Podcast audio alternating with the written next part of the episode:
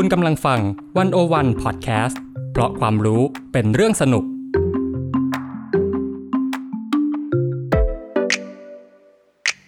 One O One In Focus เจาะไฮไลท์เด่น เศรษฐกิจสังคมการเมืองทั้งไทยและเทศ โดยกองบรรณาธิการ The One O One dot wor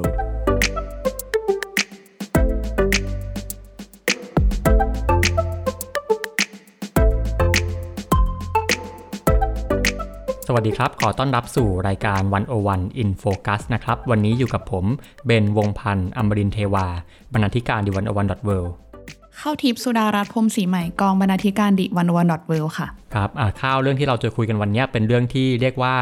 ไม่ได้ไกลตัวใครหลายคนเลยเนาะค่ะโดยเฉพาะว่าถ้าเป็นคนที่อยู่ในกรุงเทพมหานครอืมเพราะว่าถ้าคุณอยู่ในกรุงเทพเนี่ยพนันได้เลย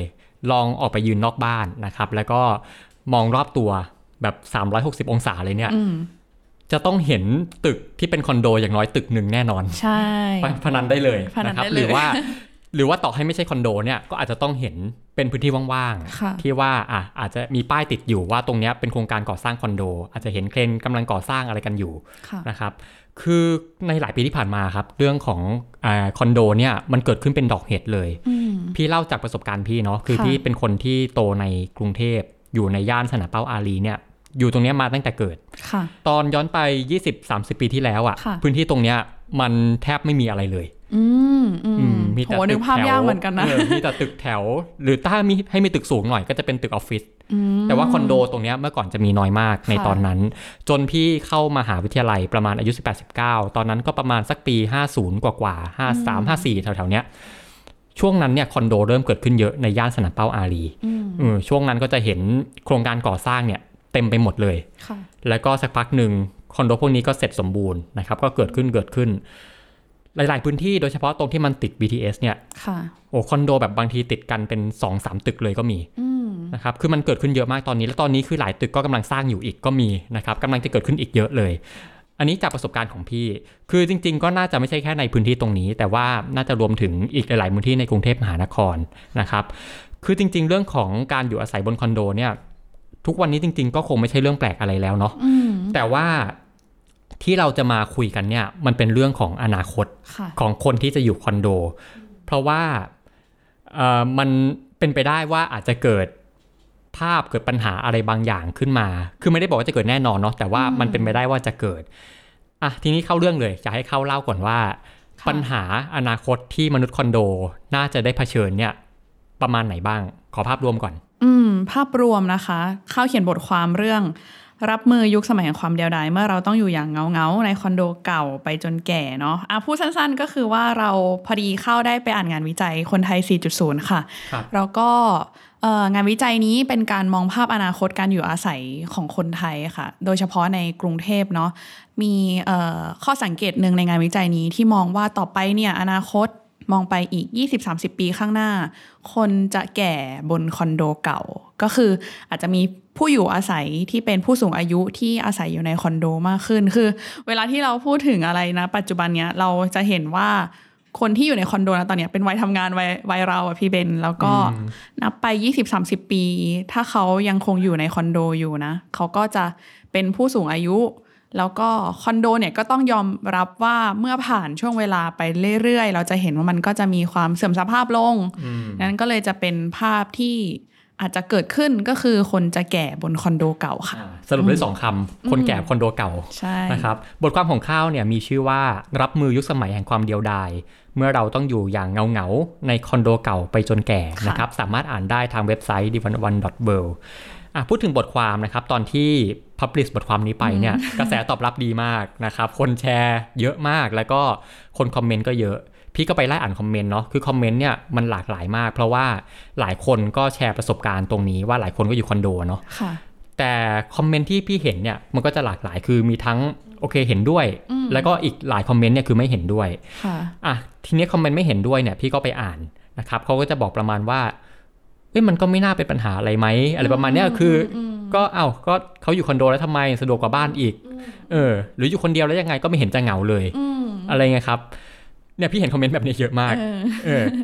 ก็เลยอยากให้ข้าวพูดตรงนี้ก่อนนะครับ ว่าจริง ๆ แล้วเนี่ย จุดประสงค์ของการทำบทความนี้ขึ้นมาเนี่ย คือต้องการจะบอกอะไรกันแน่อืมอืมอืมก็จริง ๆ ตอนลงงานไป อันนี้แอบเล่าว่าเป็นเรื่องที่คาดไม่ถึงเหมือนกัน เพราะรู้สึกว่า เออ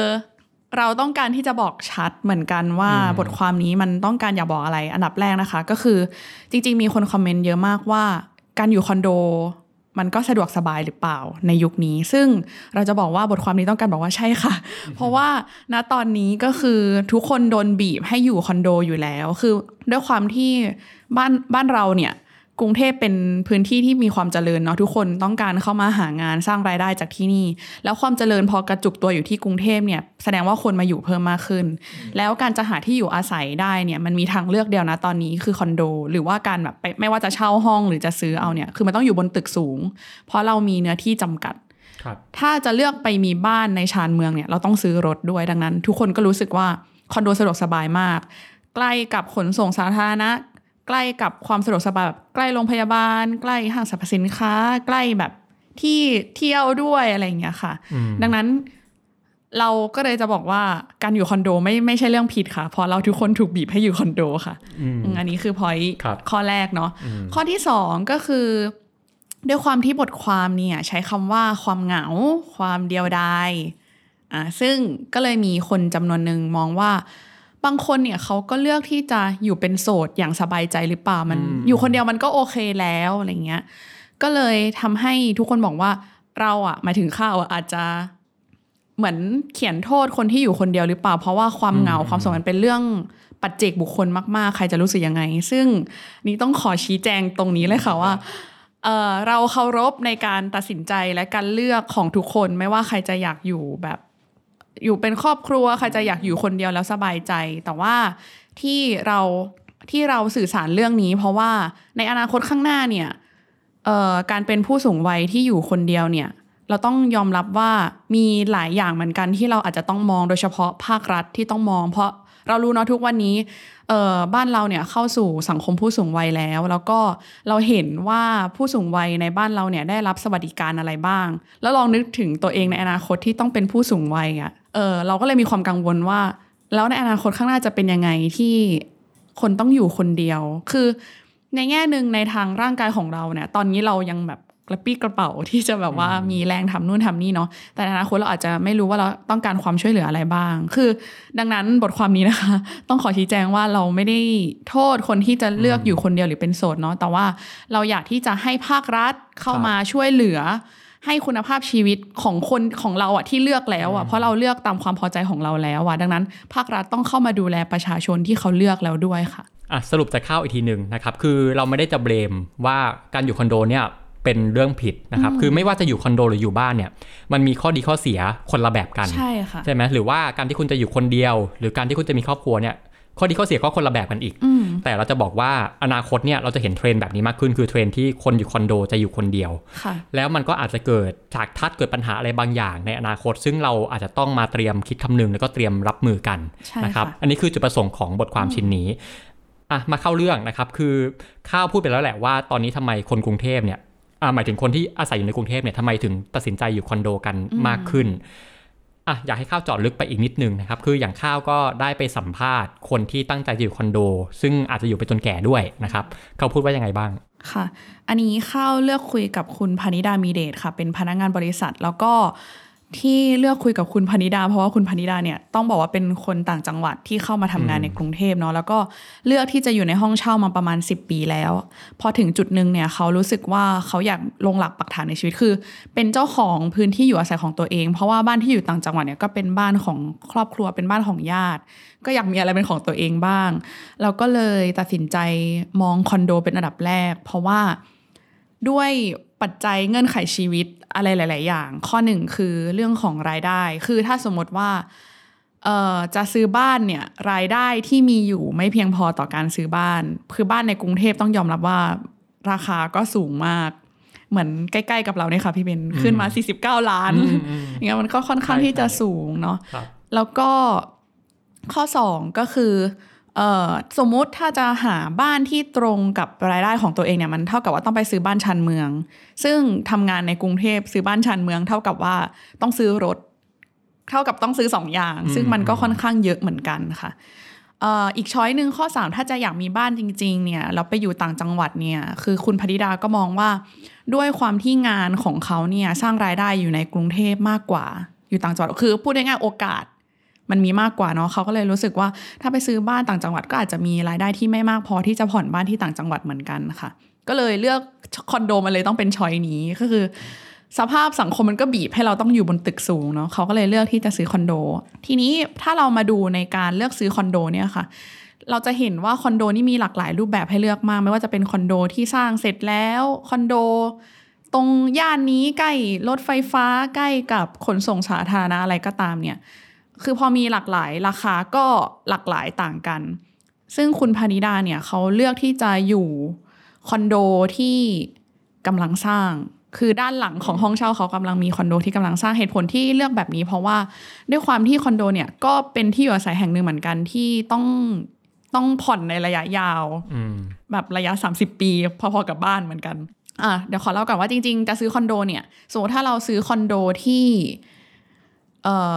สร้างเสร็จแล้วเนี่ยเราต้องวางเงินดาวน์ไว้ก่อนด้วย ดังนั้นคุณพนิดาเขาก็มองว่าเออ เราไม่ได้มีเงินมากพอจะไปวางเงินดาวน์ไว้ก่อนเป็นเงินก้อนใหญ่ ก็เลยเลือก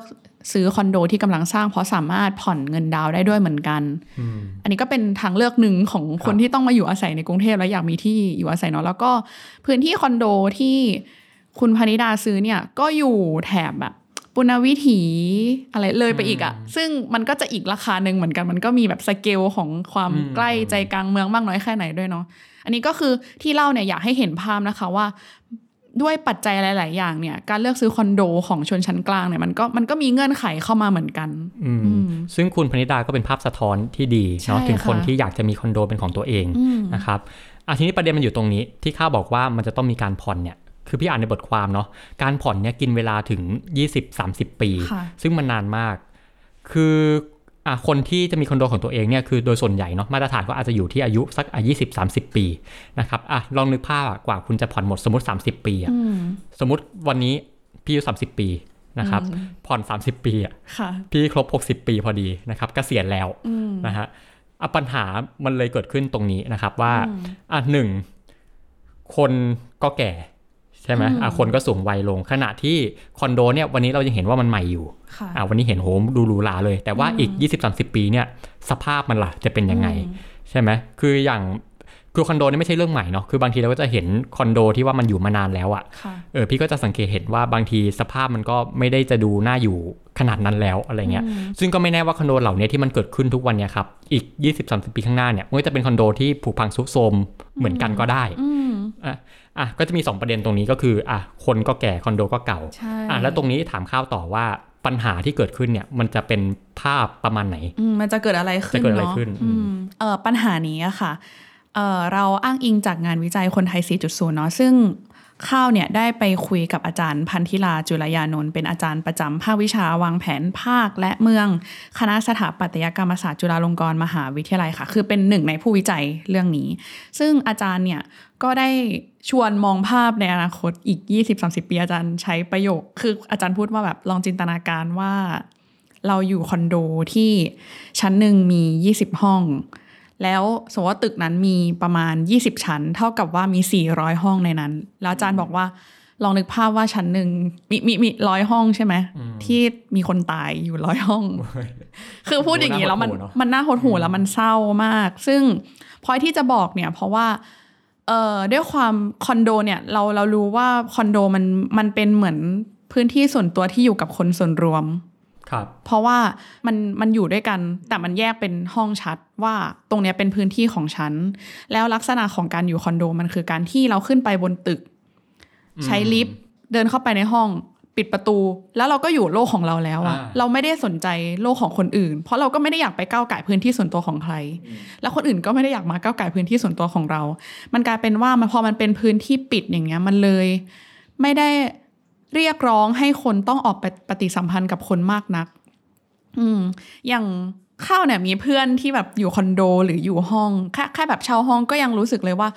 ก็น้อยมากที่จะเดินออกไปเพื่อทักทายกับคนข้างๆมันมันก็ไม่เหมือนกับทักทายกับเพื่อนข้างบ้านเนาะอืมก็เลยทำให้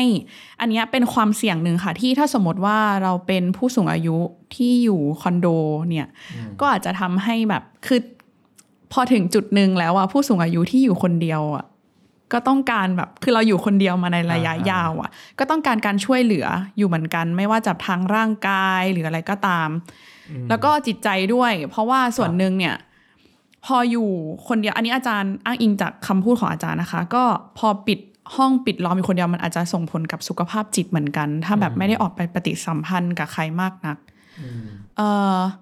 อีกเรื่องหนึ่งก็คือเรื่องทางร่างกายเนาะพออยู่ในวัยของผู้สูงวัยแล้วเนี่ย เราไม่แน่ใจว่าตอนนี้คอนโดโดยส่วนใหญ่ออกแบบสำหรับเอ่อ universal design หรือยัง คืออเช่นการมีราวจับหรือว่าการมีพื้นที่ที่ทำให้ผู้สูงวัยสามารถแบบเหมือนพยุงตัวเองไปได้ หรือว่าการทำพื้นที่กันลื่นอืมหรือความช่วยเหลืออะไรครับบางอย่างที่ต้องช่วยเหลือผู้สูงวัยอะค่ะ อันนี้มีข้อสังเกตหนึ่งคือเข้าเคยไปเจอ คนที่บ่นว่า ข้อเสียของการอยู่คอนโดข้อหนึ่งก็คือว่าถ้าเราอยู่คนเดียวแล้วเราซื้อของมาหนักมาก เช่นแบบแบกแพ็คน้ำมาเยอะมากอะถ้าสมมติว่าคอนโดนั้นไม่ได้มีแบบรถเข็นช่วยอะเราต้องแบกคนเดียว นั่นหมายความว่าเราต้องไปจอดรถดึงของทั้งหมดเข้าลิฟต์แล้วถ้าเราอยู่ลิฟต์สูงอ่าคือเราต้องแบกคนเดียวทุกอย่าง อันนั้นมันครัก็บเป็นตอนที่วัยเราทำงานแล้ว คืออเขาก็เลยตั้งข้อสังเกตว่าเอ๊ะแล้วถ้า 20 อีก 20 30 ปีเออที่ฉันต้องแบกแพ็คน้ำอย่างนี้ครับต้องทำยังไงหรือว่า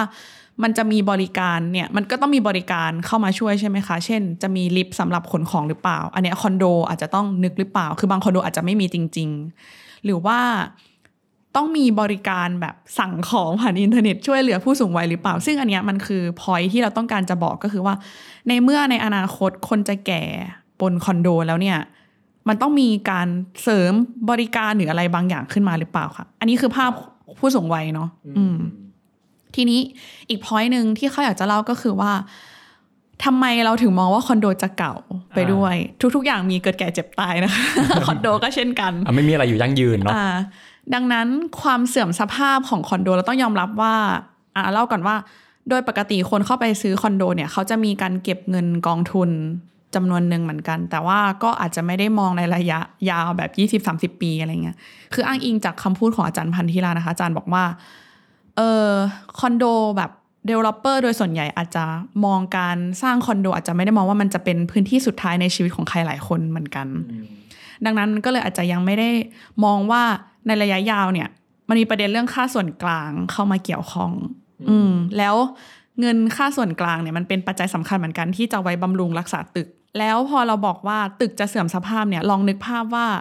การจะบำรุงรักษาตึกอะ่ะ มันมันใช้ความเห็นร่วมทั้งตึกอะพี่เบนมันไม่ใช่แค่แบบฉันอยาก ฉันอยากทาสีใหม่มันมันพูดคนเดียวไม่ได้เพราะไม่มันเหมือนเราอยู่บ้านเนาะใช่มันไม่เหมือนเราอยู่บ้าน ดังนั้นมันก็เลยเป็นประเด็นเหมือนกันว่าเวลาเสื่อมสภาพเนี่ยหลายคนจะบอกว่า ก็ถ้าเสื่อมก็ซ่อมไงคะเออถ้ามันมีอะไรอ่าผุพังขึ้นมาก็ซ่อม ใช่ค่ะมันซ่อมได้แต่ว่าประเด็นคือเราต้องไปถามความเห็นอืมจากเพื่อนบ้านเราด้วยอะว่าใช่ใช่เขาเห็นยังไงว่าแบบ แล้วมันคือการทำทั้งตึก สมมุติถ้ามีสีที่ด่างลงตรงจุดใกล้ ๆ กับประตูหรือว่าใกล้ ๆ กับอะหน้าต่างที่เราอยู่อย่างเงี้ย แล้วมันมันไปเกี่ยวข้องกับเขตของคนอื่นด้วย เราต้องถามความเห็นเพราะเวลาทาสีมันไม่ได้ทาแค่ตรงนั้นได้แค่ทีเดียวมันต้องทาทั้งตึกอะค่ะ ดังนั้นมันก็เลยเป็นเขาเรียกว่าเป็นพอระบบคอนโดมันเป็นแบบนี้มันเลยทำให้เกิดคำถามว่าในอนาคตถ้าไม่มีการการวางแผนหรือการจัดการระบบ อย่างมากพออะมันอาจจะส่งผลให้การซ่อมการผุพังอะไรบางอย่างอะมันล่าช้าหรือเปล่า แล้วยิ่งทำให้คอนโดเสื่อมสภาพลงเรื่อยๆ อืม อันนี้ก็เป็นครับภาพภาพหนึ่งเหมือนกัน ซึ่งอาจารย์พันธิลาก็ คือคือมีคนบอกอาจารย์พันธิลาว่า ให้นึกถึง คือถ้าตอนเนี้ยนึกไม่ออกว่าคอนโดเก่าจะเป็นยังไง ให้นึกถึงตึกแถวอะค่ะอืมมันจะเก่าแบบนั้นอ่าแต่ในครับความเห็นอาจารย์พันธิลาบอกว่า แต่มันอาจจะแย่กว่านั้นอืมอืมเพราะว่ามันซ่อมยากกว่า อืมอืมมันอาจจะเกิดเหตุการณ์อะไรหลาย ๆ อย่าง เช่น ซิลิโคนเนี่ย ด้วยความที่กรุงเทพก็เป็นเมืองร้อนเนาะอืมซิลิโคนที่อยู่ตรงกระจกที่ซีลไว้เนี่ย มันอาจจะ มันอาจจะแบบรั่วลงหรืออะไรต่าง ๆ ซึ่งเป็นที่มาที่แบบเวลาฝนตกหนัก ๆ น้ำมันรั่วเข้ามาหรือเปล่าอะไรเงี้ย คือ คืออันนี้จะบอกว่าถ้าซ่อมในห้องเราอะมันก็พอซ่อมได้นะคะ แต่ว่า ถ้าทั้งตึกอะอย่างที่บอกไปคือมันก็ต้องถามความเห็นหลายคนอืมอีกพอยต์หนึ่งครับอันนี้อะดึงมาจากคนอ่านค่ะ พี่เป็นขอเนี่ยขอพอยที่แบบอะได้ได้ลากยาวได้ได้อะก็คืออีกพอยต์หนึ่งก็คือ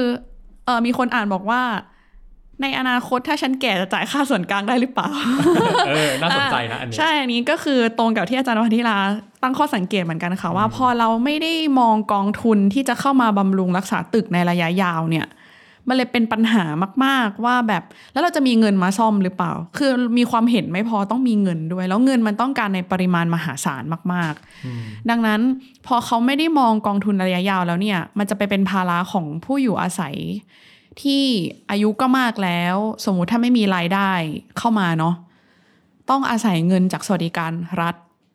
แล้วเขาจะเอาเงินที่ไหนอะมา จ่ายค่าส่วนกลางเพื่อที่จะมาซ่อมบำรุงมัน นี่ก็เป็นปัญหาหนึ่งเหมือนกันที่เกิดขึ้นค่ะ ครับเออฟังข้าวเล่าเนี่ยก็เห็นภาพมากขึ้น คือจริง ๆ พี่ก็ไม่เคยคิดมาก่อนเนาะ คือพี่ก็จะเข้าใจว่า เออ การถ้าให้เลือกอยู่คอนโดกับบ้านเนี่ย บางทีคอนโดอาจจะสะดวกกว่าหรือเปล่า พี่คิดอย่างนี้ตอนแรก แต่พอฟังจากที่ข้าวเล่าเนี่ย เออ มันก็น่าฉุกคิดเหมือนกันนะครับ คือไม่ได้จะบอกว่าอยู่คอนโดนี่มันมันมันแย่ไปซะทั้งหมด นะครับย้ำอีกทีหนึ่งอะอย่างเรื่องของที่ข้าวเล่าเมื่อกี้อย่างเรื่องคนแก่ที่มีแนวโน้มอาจจะตายอยู่ในคอนโดคนเดียวอะไรเงี้ยครับคือจะว่าไปเนี่ยจริง ๆ คือบ้านก็เยอะนะ ใช่ใช่ใช่ไหมอันนี้คือมันก็มีคนอ่านมาพูดเหมือนกันว่าเฮ้ยจริง ๆ แล้วคนก็แก่ในบ้านได้แล้วมีใช่โอกาสที่จะเสียชีวิตในบ้านได้เหมือนกันใช่เอาอย่างข่าวช่วงสองสามปีหลังเนี่ยที่เห็นคนแก่ตายเนี่ย พี่เห็นในบ้านเยอะกว่าในคอนโดอีกนะครับแต่แต่ว่าที่เราจะเล่าเนี่ยคือหมายถึงอย่างนี้ว่า คือในคอนโดเนี่ยก็เกิดขึ้นได้ในบ้านก็เกิดขึ้นได้ แต่ว่าในคอนโดเนี่ยมันอาจจะมีปัจจัยที่มันน่าคอนเซิร์นมากกว่าอะอย่างเช่นว่ามันเป็นพื้นที่ที่มันปิดมากกว่า รวมถึงอ่าเรื่องปฏิสัมพันธ์กับเพื่อนบ้านเนี่ยมันจะมีน้อยกว่า มันเลยอาจจะเป็นความเสี่ยงที่มากกว่าบ้านในจุดนี้ค่ะนะครับหรือว่าอีกเรื่องหนึ่งที่ข้าวเล่าก็คือเรื่องของ universal design ว่าคอนโดมีการตอบโจทย์ตรงนี้ได้มากขนาดไหนนะครับคือโอเคบางคนเนี่ยอาจจะบอกว่าอ้าวฉันก็อยู่ฉันคนเดียวไม่เห็นเป็นอะไรเลย แต่อย่าลืมว่าตอนนี้คุณยังไม่แก่อะใช่ไหมหลาย ๆ คนอะแต่ว่าถ้าวันหนึ่งไปอีก 20-30 ปี คุณแก่ตัวลงอะแล้วเกิดว่าคุณสุขภาพไม่แข็งแรง อาจจะยังไงต่อนะครับ คือไม่ได้บอกว่าจะต้องเกิดกับคนแก่ทุกคนเนาะ แต่ว่าโอเค บางคนก็อาจจะอยู่ได้ บางคนอาจจะเป็นคนสูงวัยที่แข็งแรงก็ได้ค่ะใช่ไหมแต่ว่าถ้าเกิดว่าหลาย ๆ คนเนี่ยอาจถึงจุดหนึ่งมีโรคภัยหรือว่าอ่าเดินเหินอะไรไม่คล่องแคล่วเหมือนเดิมเนี่ย ก็จะเป็นปัญหาเหมือนกัน ถ้าเกิดว่าคอนโดไม่ได้สร้างมาเพื่อตอบโจทย์อ่าตอบโจทย์คนทุกกลุ่มขนาดนั้นนะครับอะมาเข้าเรื่องอีกประเด็นหนึ่งนะครับอะปัญหา ข้าวสายภาพมาให้เห็นแล้วว่าฉากทัศน์อนาคตเนี่ยน่าจะเห็นประมาณไหนบ้างในเรื่องของคนเก่าคอนโดแก่อะมาถึงจุดที่ว่าภาครัฐนะครับอะในเมื่อเจอปัญหาแบบนี้ที่อาจจะเกิดขึ้นในอนาคตเนี่ยภาครัฐควรจะทำยังไง หรือว่าควรจะเตรียมรับมือยังไง เอออันนี้ก็เป็นคำแนะนำของอาจารย์พันธิลาเหมือนกันค่ะว่า อันนี้เป็นการแสดงความเห็นของอาจารย์เนาะว่า จริง ๆ การที่ภาครัฐจะเข้ามามีบทบาทเนี่ยทำได้หลายส่วนมาก ๆ มันมันมีหลายอย่างที่ต้องทำไปด้วยกัน ไม่ว่าจะเป็นแบบด้านกฎหมาย อาจารย์ก็เสนอว่า หรือภาครัฐจะต้องเข้าไปลองดูตัวกฎหมายอะไรหลาย ๆ อย่างที่เกี่ยวกับการก่อสร้างคอนโดเอ่ออาจจะมีการสร้างระบบที่กำหนดว่า เอ่อ developer หรือผู้ประกอบการเนี่ยก็ควรที่จะมีการสร้างกองทุนขึ้นมามองในระยะยาวมากขึ้นว่าเราเนี่ยควรที่จะมีเงินเอาไว้แบบกันเงินเอาไว้ เพื่อที่จะมาซ่อมบำรุงอาคารได้ เพราะว่าเพื่อไม่ให้เป็นปัญหาว่าถ้าสมมติแบบผู้อยู่อาศัยเมื่อแก่ไป แล้วยิ่งอยู่คนเดียวด้วยจะหาเงินจากไหนมาจ่ายค่าส่วนกลางเนี่ยก็จะได้ไม่เป็นปัญหานี้ แล้วก็อาจารย์เสนอนะคะว่าจริงๆแล้วเนี่ยการสร้างกองทุนเนี่ยอาจจะต้องมีการวางระบบ ที่ก็ต้องคุยกับ Developer ด้วย คุยกับผู้อยู่อาศัยด้วย คุยกับภาคประชาสังคมด้วย คือถามความเห็นจากหลาย ๆ ภาคส่วนว่า เราควรจัดการปัญหานี้ยังไง เรื่องเอ่อค่าส่วนกลาง เราควรมองมันยังไง ควรที่จะมีการพัฒนากองทุนนี้ยังไงแบบเพื่อป้องกันการคอร์รัปชันอะไรอย่างเงี้ยคือคือมองคือต้องให้หลาย ๆ ภาคส่วนมาช่วยเหลือกัน เพราะว่าต้องยอมรับว่าเรื่องที่อยู่อาศัยอะค่ะ เราก็ต้องถามผู้อยู่ด้วยเนาะว่าเขาอยากได้แบบไหน อืม แล้วก็นอกจากนี้คือเรื่องของนโยบายดูแลผู้สูงวัยค่ะสำหรับคนที่อยู่คอนโด อาจารย์เสนอว่าหรือเพื่อเป็นคือคือคนเราเนี่ยก็ต้องการพื้นที่ส่วนตัวเหมือนกัน จะทำยังไงให้การดูแลมันไม่ไปรบกวนพื้นที่ส่วนตัวของเขา อาจารย์ก็เสนอว่า หรือภาครัฐจะในอนาคตนะ คือจะมี smart watch สำหรับการติดตาม ว่าเพราะว่า smart watch ทุกวันนี้มันก็มีแบบถ้าเราล้มหรืออะไรบางอย่างเนี่ยเขาจะมีการแจ้งเตือนจะมีการถามว่าเราล้มหรือเปล่าหรืออะไรอย่างนี้อยู่แล้ว ถ้ามีเครื่องมืออะไรแบบนี้ที่เข้ามาช่วยเหลือผู้สูงวัยก็เป็นอีกตัวเลือกหนึ่งเหมือนกัน ที่อาจจะช่วยให้ไม่เกิดเหตุการณ์คนตายอย่างโดดเดี่ยวหรือว่าเกิดอุบัติเหตุ ที่ผู้สูงวัยอยู่คนเดียวอะไรอย่างเงี้ยค่ะ อืม มีอีกเรื่องหนึ่งที่อันนี้เป็นเป็นงานศึกษาของ ติงแตงวันโอวันนะคะ คือวันโอวันผับก็คือคุณวรดรเลิศรัตน์นะคะ เป็นครับเป็นงานศึกษาวิจัยที่พูดถึงเรื่องบ้านเช่ามั่นคงค่ะ คือนอกจากที่เราจะมองหาทางแก้ปัญหาไอ้ภาพอนาคตที่เรามองแล้วเนี่ย นอกจากการป้องกันในเชิงแบบเราวางกองทุนแล้วแก้ปัญหาในแง่ของคอนโดแล้วเอ่อคุณวรดรเนี่ยก็เลยเสนอภาพว่า หรือเราควรมองเรื่องที่อยู่อาศัยที่มันไม่ใช่แค่คอนโดด้วยอืมคือมาแก้ปัญหา ที่ว่าสมมุติถ้าวันหนึ่งน่ะคนเรามันเลือกที่จะต้องคือภาพมันอาจจะไม่ได้เป็นคนแก่อยู่คอนโด แบบนั้นก็ได้สมมติคนเลือกที่จะแบบพื้นที่เนี้ยฉันเลือกอยู่อาศัยตรงเนี้ยตอนที่ทำงาน แต่ถึงวันหนึ่งตอนแก่รู้สึกว่ามันวุ่นวายเกินไปที่จะอยู่แล้วอะฉันอยากเปลี่ยนมันต้องมีทางเลือกที่เปลี่ยนได้สิ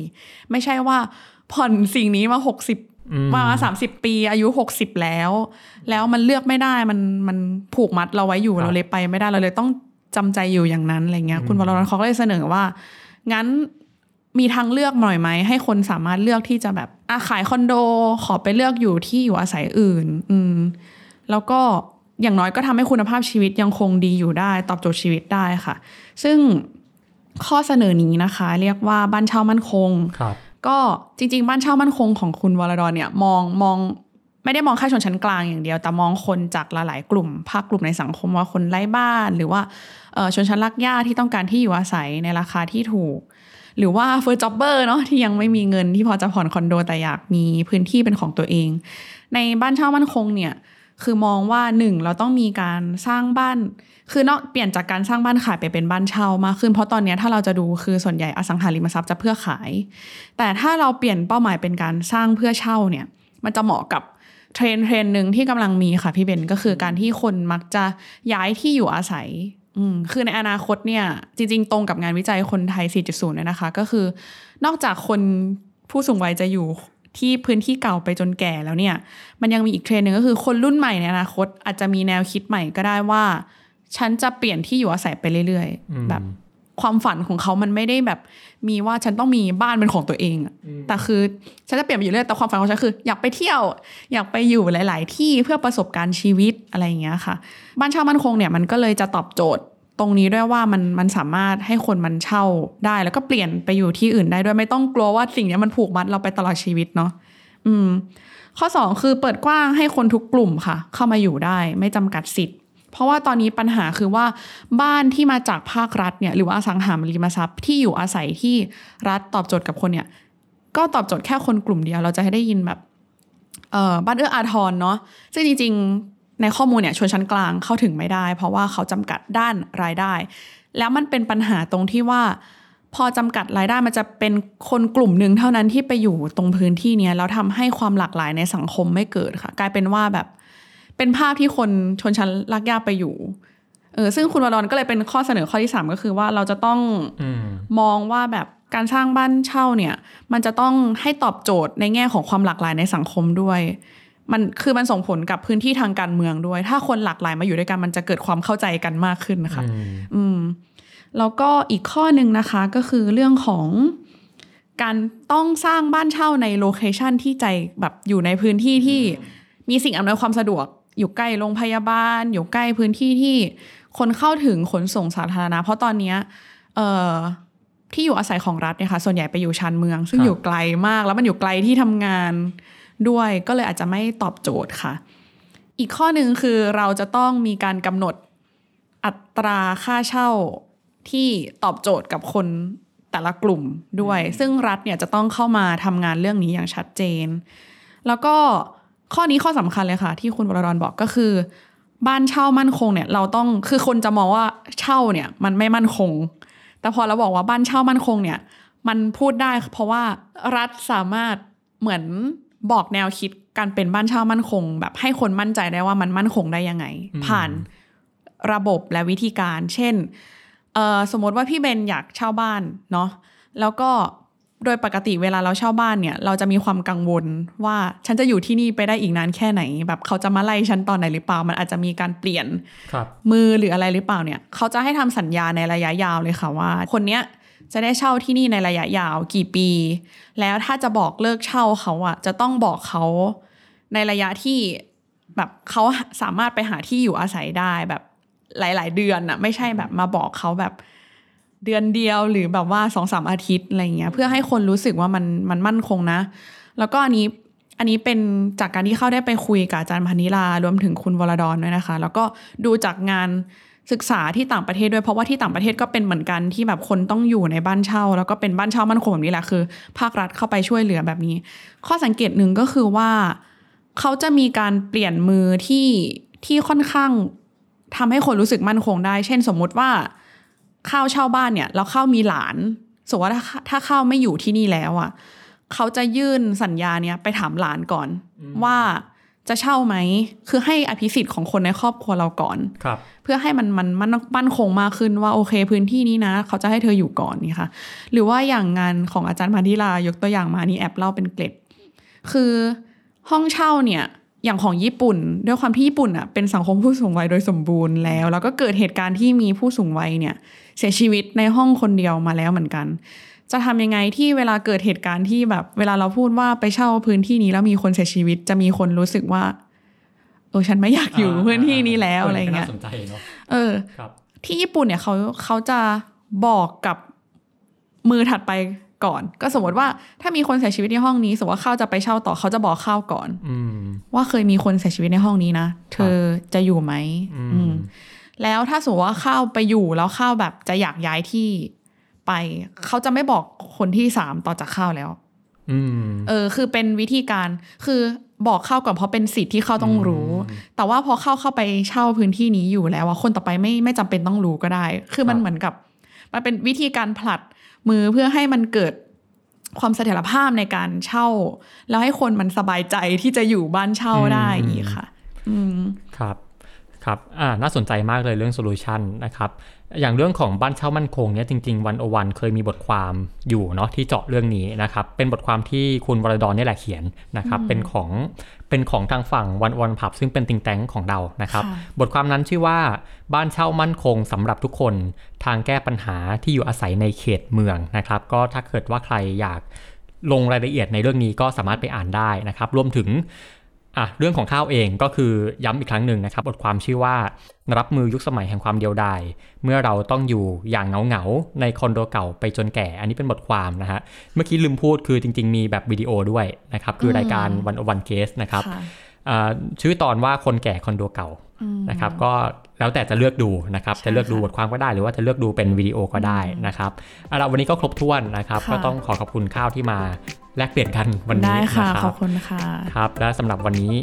One-O-One In Focus ก็ต้องขอลาไปก่อนนะครับ แล้วพบกันใหม่ในตอนหน้าครับ สวัสดีครับ สวัสดีค่ะ